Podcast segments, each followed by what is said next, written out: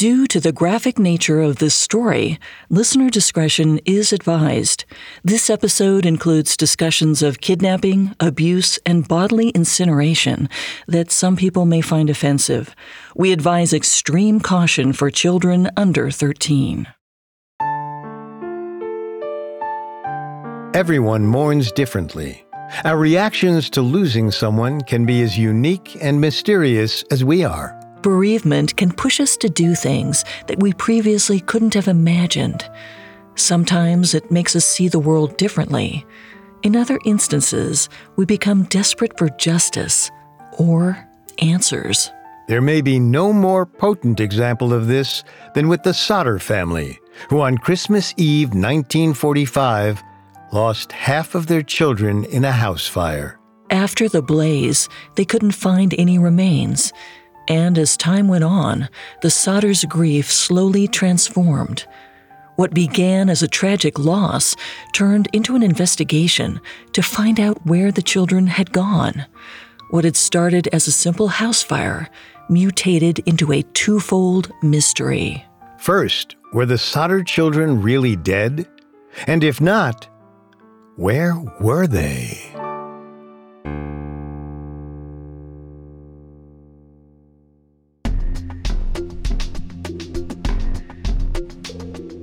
Welcome to Unexplained Mysteries, a Spotify original from Parcast. I'm your host, Molly. And I'm your host, Richard. In life, there's so much we don't know, but in this show, we don't take we don't know for an answer. Every Tuesday and Thursday, we investigate the greatest mysteries of history and life on Earth. You can find episodes of Unexplained Mysteries and all other Spotify originals from Parcast for free on Spotify or wherever you listen to podcasts. This is our final episode in a special three part series about the mysterious fate of the five Sodder children. On Christmas Eve 1945, a house fire killed five sons and daughters of the Sodder family. Or did it? For more than half a century, family members have investigated the many strange occurrences around the fire. While they never conclusively discovered what happened to the missing children, numerous theories arose as to what their fates could have been. Last time, we detailed the family's decades long mission to find their sons and daughters. George crisscrossed the country following purported clues. But by the time he died in 1969, his family was no closer to an answer. This episode will investigate a few possibilities around what really happened to the children. While it's conceivable that they simply burned up in the house fire, there are a series of tantalizing clues hinting at other fates. We'll explore human trafficking, the mafia, spontaneous human combustion, and a basement full of gasoline. We have all that and more coming up. Stay with us. It feels like we're all being told to go on this diet, take that supplement. Ozempic will give you depression, but you know what'll cure that? Weed. Or you could try to balance your hormones. At Science Versus, we're like, what the f is going on? Forget the crap online and listen to Science Versus. Just the facts. Oh, and a bunch of stupid jokes. What is a ghost's favorite fruit? Blueberries. That's Science VS. New season out on Spotify soon. In 1908, 13 year old George Sodder immigrated from Italy to the United States of America. He arrived on a steamship with his older brother, whose name we don't know, but we'll call him Raphael. Strangely, when the two reached Ellis Island, Raphael immediately turned around and went home, for reasons that are also unclear to us. Additionally, we're not sure why George even left Italy at such a young age. For the rest of his life, he was notoriously silent about his reasons for moving. Given his background, it's possible that this was because of the mafia code of Omerta. Omerta was a strict code of silence which applied to mafia members and those who dealt with them. The fact that George never talked about his past suggests he might have been bound by a similar restriction. The Mafia were very active in Sicily in the late 1800s and early 1900s, and it's possible that George ran across them when he was a boy. If so, That encounter might have led him to fleeing to the United States. It could also have been why Raphael felt like he had to return to their home country. Whatever secrets his childhood held, George spent the 1920s, 30s, and 40s raising his family in Fayetteville, West Virginia. But apparently, he couldn't escape his past. George frequently argued with the other members of the town's Italian American community, usually about dictator Benito Mussolini. George despised the man, and this put him in conflict with other immigrants who supported the fascist prime minister. It's possible that one of George's friends or neighbors belonged to the American Mafia. After all, by the 1920s, many Italian mobsters had immigrated to the United States. So when George debated Italian politics with the locals, he could have made a very dangerous enemy without realizing it. In 1945, Maybe the organization felt like they'd had enough of George's anti Mussolini statements and retaliated by taking his children.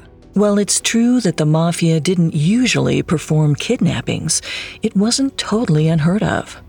One of the most famous examples was the 1973 abduction of oil fortune heir John Paul Getty III. In the 1970s, the Getty family was as famous for their oil wealth as they were for their infighting. The patriarch, J. Paul Getty, was a notoriously difficult man. Frugal to the point of pathology, he had payphones installed in his English Manor home so his staff wouldn't add to his phone bill. Understandably, he didn't get along very well with his grandson, John Paul Getty III, who went by Paul a bohemian teenager who'd been kicked out of his Italian prep school. For clarity, from here on we'll refer to J. Paul Getty as Getty, and his grandson will be Paul. Paul kept a low profile to avoid his grandfather's vitriol. But that all changed when he suddenly disappeared in Rome. Soon after, his worried family received a series of letters and a phone call from the kidnappers. They said they were members of the mafia and they demanded a ransom of $17 million for Paul's safe return. But Getty said that he had 14 grandchildren besides John, and if he gave them a cent, it would only encourage similar opportunists to go after them. For that reason, Getty refused to pay. In response, the mafia cut off Paul's ear and mailed it to a newspaper along with their demands. Eventually, the family paid the mafia $3 million, though Getty himself only paid 2.2 million, the maximum amount that he could write off as a loss for tax purposes. And by the end of 1973, Paul was back within the family fold, though much the worse for wear. This wasn't the only time the mafia used kidnapping as a tactic. In Rome in 1975, the criminal organization kidnapped Gianni Bulgari, a famous Italian jeweler who was 40 years old at the time. His affluent family quickly paid $2 million for his return, and he emerged relatively unscathed by the ordeal. However, the Sodders were decidedly not wealthy so it seems unlikely that the mob would have kidnapped their children for money. What's more, George and Jenny never received a ransom note. That said, it is possible that the criminal society could have murdered the Sodder children in retaliation for something George did. The Mafia's arcane codes supposedly protect women and young children, but they don't always abide by these values. Take, for example, the case of Giuseppe Di Matteo. In 1993, Santino Di Matteo, a former member of the Sicilian Mafia, was preparing to testify against them in court. In a bid to silence him, the mob kidnapped his 12 year old son, Giuseppe. They held the boy for more than two years, torturing him. But even as Santino tried to get his son back, he refused to withdraw his testimony. Finally, the criminal organization killed Giuseppe. From this example, it's clear that the Mafia probably wouldn't have held back if they felt that George Sodder had something to atone for. However, there's no hard evidence they were involved with the Sodders. If they had been, it's likely that they would have taken credit in order to send a message. And that's why these mafia related theories don't fully match up with the circumstances of the Sodder family tragedy. Especially considering George's opinions about Mussolini. After all, the mafia hated the fascist dictator. And with good reason. Mussolini initiated a major battle against the society through the 1920s and 30s. So it's unlikely that the mob would have kidnapped or murdered George's children in retaliation for his political opinions. They shared them. However, none of this precludes the possibility of foul play. A non mafia group could have set a fire in order to arrange a kidnapping, especially if the kids were abducted by child traffickers. Coming up, we'll discuss whether the Sodder children were kidnapped and then smuggled across state lines for nefarious purposes. Now, back to the story. Given George Sodder's mysterious past in Italy, some people believe he may have run afoul of the mafia.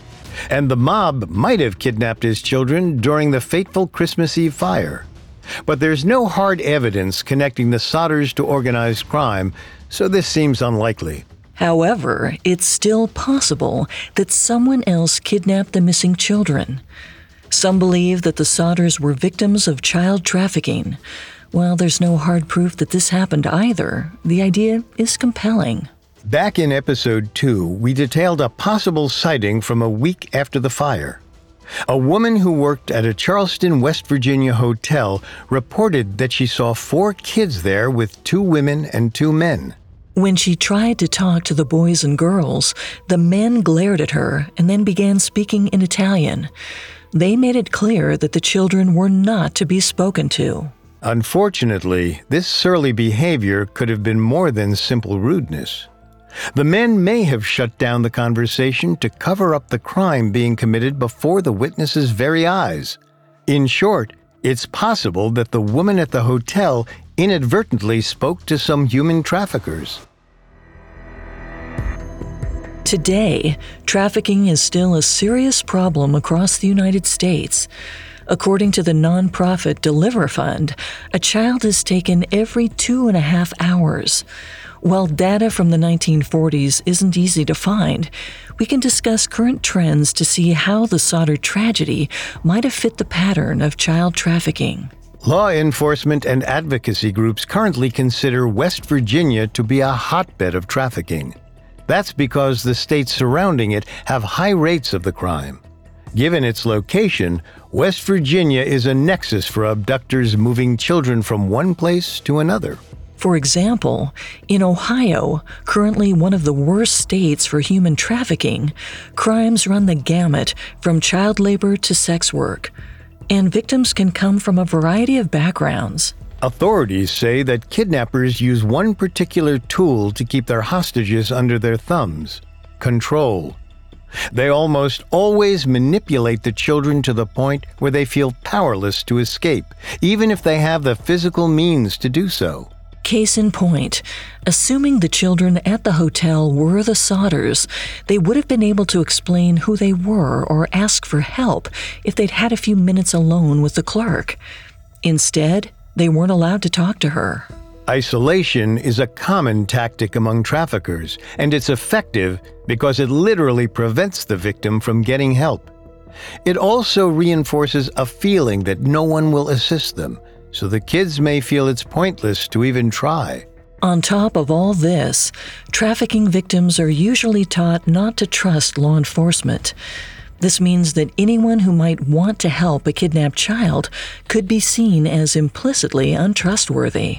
And if the kidnapped kids believe they can't get assistance, they're less likely to reach out for it. A victim might learn to be suspicious of all adults, or even come to believe that the only people they can trust are their abductors. The men and women at the hotel spoke Italian, just like George and Jenny.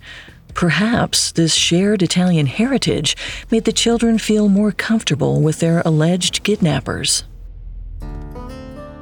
This wouldn't be the first time a kidnapped child was manipulated into cooperating with their abusers. In one famous case from Missouri, a man named Michael Devlin abducted an 11 year old boy named Shawn Hornbeck. Devlin held Shawn hostage for four years beginning in 2002. The whole time, Shawn was only 50 miles away from his family. Devlin convinced Shawn that he would murder him if he ever tried to escape. So, even though Shawn wasn't physically restrained and had to endure years of abuse, he stayed in Devlin's apartment out of fear. Surprisingly, the teen had some degree of freedom. Reportedly, he was allowed to roam around the neighborhood and even befriended other local kids. Devlin went so far as to tell his landlord that Hornbeck was his son. Naturally, people later wondered why Shawn didn't leave on his own. It's possible that the boy was a victim of Stockholm Syndrome. When a person is taken hostage and has their life threatened, instead of continuing to try and escape their captor, they may begin to identify with their captor and, in some cases, even form an emotional attachment to them. They may think they don't want to be rescued. In fact, it was only when Devlin kidnapped a different young boy that the FBI finally found Shawn. The authorities used eyewitness testimony from the second abduction to track Devlin down. Local news called the surprise discovery of two boys the Missouri Miracle. Subsequently, Michael Devlin was sentenced to 72 life terms for his crimes. Like Shawn Hornbeck, if the missing Sodder children had been kidnapped, they might have developed Stockholm Syndrome. This would explain why they never asked for help, even when numerous witnesses allegedly spotted them after the fire. But there are a few logistical problems with this scenario, specifically, the fact that five children went missing. It would have been incredibly difficult for a trafficker to abduct them as a group. First, they would have had to get all five children out of their beds without being seen or heard. That alone would have been difficult. But the house was also on fire, and the other family members were wide awake, scrambling to locate their missing sons and daughters. Even if the kidnappers got the kids out of the house, they'd have to load them into a car and leave town without any of their victims escaping. It just doesn't seem possible. But if the children weren't abducted, what happened to them? The crux of the mystery lies in the fact that the Sodders never found any remains from the missing five children. George and Jenny maintained that the fire didn't burn hot enough or long enough to incinerate the bodies, so their sons and daughters couldn't have died that night. But they didn't account for an obscure phenomenon called spontaneous human combustion. Typically, a fire needs an ignition source, something that will spark the flame in the first place. But there have been rare cases of human beings suddenly bursting into flames and then disintegrating without any apparent cause. One of the earliest reported instances occurred in 1885 in the town of Seneca, Illinois. Eerily, it was also on a Christmas Eve. That night, farmers Patrick and Matilda Rooney were getting ready for bed after an evening of socializing. Both of them had spent a number of hours drinking whiskey and talking with their adult son and a man who worked on their farm. When they said goodnight to the farmhand, he had no idea that he would never see the Rooneys alive again. The next day, their farmhand walked from his room on the second floor down towards the kitchen, as he always did in the mornings. But as soon as he entered the hall, he noticed the house was filled with smoke. Coughing and choking, he ran to alert the neighbors, and soon the authorities arrived. They didn't know if the Rooneys had managed to escape or if they were trapped in the house, but they knew someone had to go in. According to one account, the first person to venture to check was a doctor from a nearby town. He crept into the bedroom and immediately discovered Patrick Rooney's body. The man was lying dead on the floor next to his bed. There was no sign of his wife, but the doctor saw that the door to the kitchen was half open. He went through it and looked around for Matilda, but he didn't see her. Instead, he found a hole burned through the floorboards. He approached it and looked through. The gap went all the way to the ground underneath the house and held a pile of ashes. The doctor poked through them and found a few human bones, including a skull. It was all that was left of Matilda Rooney. However, nothing else in the house had gone up in flames. The doctor even spotted a candle on the table beside the hole. It had been used before, but wasn't fully burnt. Mysteriously, Patrick's corpse also didn't seem burnt at all, and yet he had died, likely from smoke inhalation. It was all very strange. Over the next few days, the coroner and police performed investigations. Ultimately, they settled on a theory of spontaneous human combustion. Both of the Rooneys were heavy drinkers, and the authorities concluded that this had somehow contributed to Mrs. Rooney suddenly going up in flames. The specifics of how that could have happened were still mysterious. But according to the theory, the fire had burned inside of her, which prevented anything else from igniting. Perhaps this scenario also explains why the Sodder children disappeared without leaving behind any remains. In a morbid twist, maybe their collective spontaneous combustion caused the house fire in the first place. However, there are a few problems with this possibility. For one, none of the Sodder kids were heavy drinkers or drinkers at all. Plus, there's no reason to think that spontaneous combustion could have burned away all their remains. Even Matilda Rooney left behind a skull and some other bones. But the biggest problem with this explanation is that most contemporary experts agree that spontaneous human combustion just doesn't exist. In cases like that of Mrs. Rooney, it's far more likely that her clothes caught fire, maybe while she turned on the stove or lit a cigarette. And there's no reason to think the same fate befell the Sodder children in their beds, far from any open flames. Instead, there are other signs that point to a much simpler and more definitive solution to this mystery. They center around the Sodder house itself and the flammable materials in the basement. Coming up, we'll discuss the possibility that an unfortunate conventional house fire incinerated the children's bodies. Now back to the story. An alleged sighting in a Charleston hotel hinted that the Sodder children may have been abducted on Christmas Eve, 1945. However, it's unlikely that all five kids were kidnapped by someone on the same night at the same time. Instead, there was a much more likely culprit for their disappearance the fire at their home. According to reports, the blaze burned hot and intense, so much so that it devoured the entire house in under an hour. This might have been due in part to the gasoline in the basement. George Sodder was a working man. He ran his own hauling business, sometimes did his own repairs, and at least before the fire, knew where his various tools and implements were located around his property. He stored a lot of his tools in the basement, including motors and multiple 55 gallon drums of gasoline. The Times West Virginian wrote that the space was effectively a makeshift garage. Undoubtedly, this arrangement made the fire on Christmas Eve far worse than it would have been otherwise.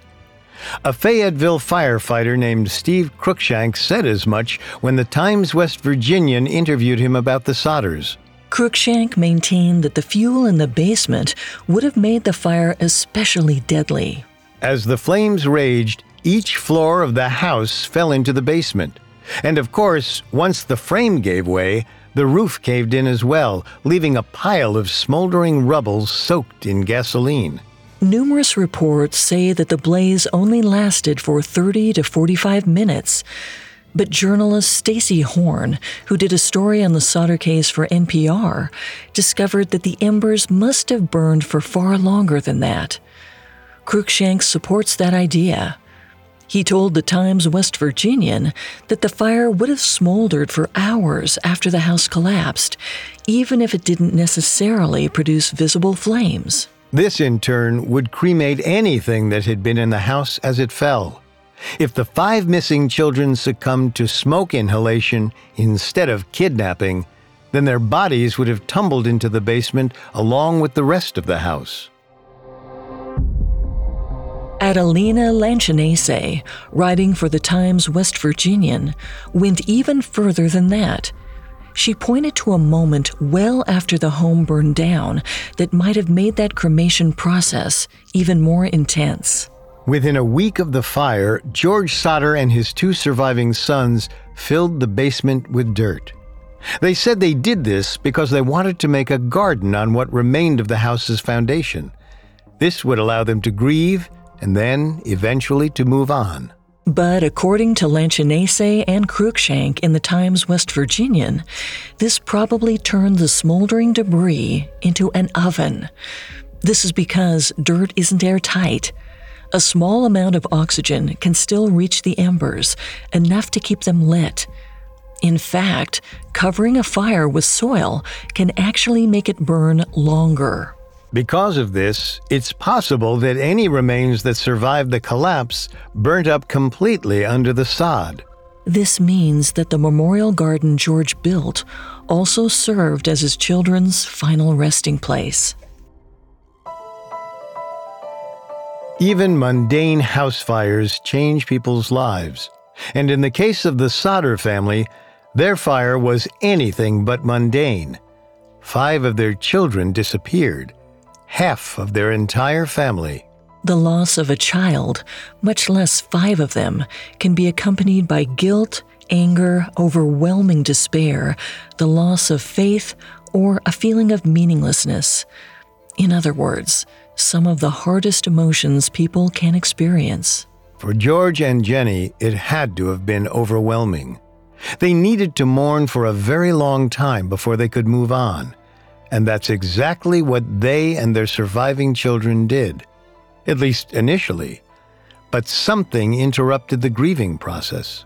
Much of what we know about mourning in popular culture comes from a 1969 study from a psychologist named Elisabeth Kubler Ross. She studied people who were terminally ill and monitored their emotional journey. Based on this data, Kubler Ross described a model called the five stages of grief. You may have heard of it. The five stages could start with denial, where one refuses to accept their circumstances. Then it might progress to anger. After that, you might begin bargaining, where you try and extract meaning from the experience. From there, it could lead to depression, and then finally, acceptance. Accept Kubler Ross didn't present these five stages as inevitable or sequential. Instead, some people may only experience some of them and in any order. The process is unique to each individual. As for George and Jenny Sodder, it's possible that they got stuck in the stage of denial.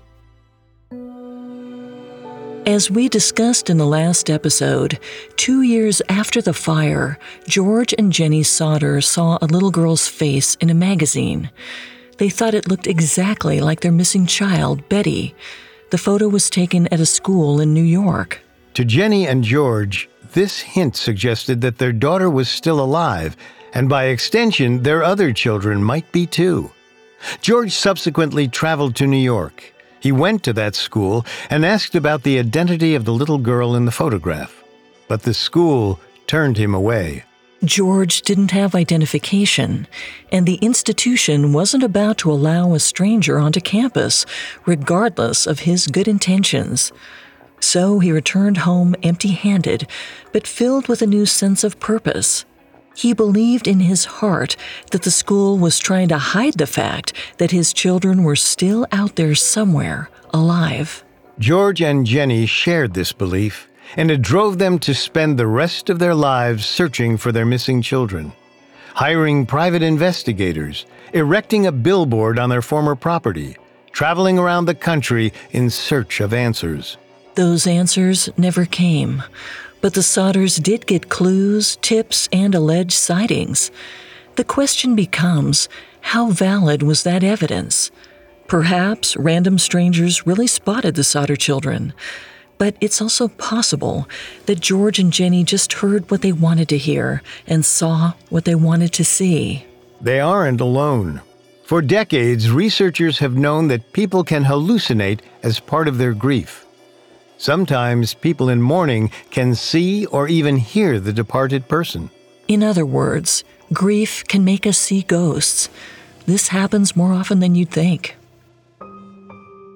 In a 2002 study by German psychiatrist Christopher Bethke, we learn of a woman who'd lost her daughter to a heroin overdose. The mother often heard her daughter's voice crying out for her and also saw and smelled her. The psychiatrist treated the woman's symptoms as grief hallucinations. She'd had hallucinations before, after the death of her own mother.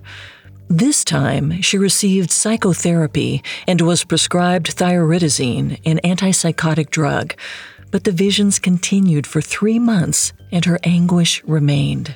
Often, these kinds of grief induced images are benevolent, a way to connect with a loved one who's gone. In other words, a way of remembering. Other times, as in the German woman's case, they cause considerable distress. In either case, these sorts of hallucinations can be taboo in the Western world. This is why most people who experience them keep the visions to themselves. They may also worry about what they've seen, fretting perhaps that they could be going crazy. So, even though this phenomenon is common, it doesn't get discussed very often. And if someone experiences a grief hallucination, they might not have the context to understand it. In George and Jenny Sodder's case, it's possible that they experienced a similar grief induced delusion, then thought it was evidence of life instead of death. They told themselves that this experience or feeling was proof that their children were still out there, somewhere.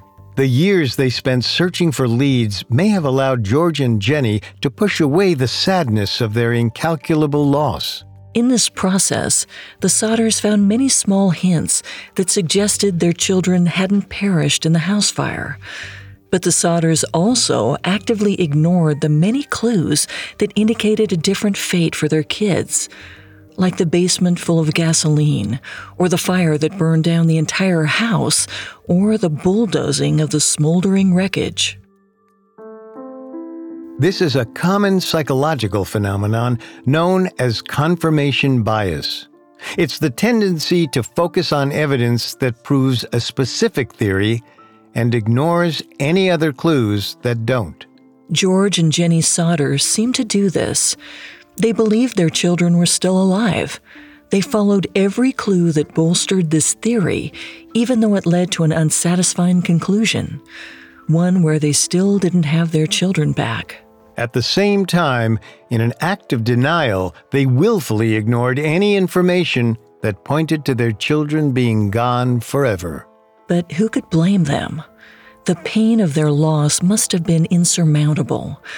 Perhaps we shouldn't be surprised that they clung so hard to hope, however tenuous it may have been. Out of all the explanations discussed today, this is the most realistic. It's far less likely that someone successfully kidnapped five children during a terrible house fire than that those kids perished in that blaze. Just like how it's implausible that the mafia would go after the children of an Italian immigrant who spoke poorly of Mussolini. The criminal organization, after all, detested the dictator. So this leaves us with a story that isn't about a kidnapping. Rather, it's an object lesson about the ravages of grief. George, Jenny, and their surviving children didn't escape their house fire unscathed. Far from it. Instead, they spent the rest of their lives dealing with invisible scars that wouldn't heal. They built a billboard asking for their children back on the very plot of land where those children died. They spent thousands of dollars on a wild goose chase it was easier to pretend than it was to let go. It was easier to hope than it was to mourn.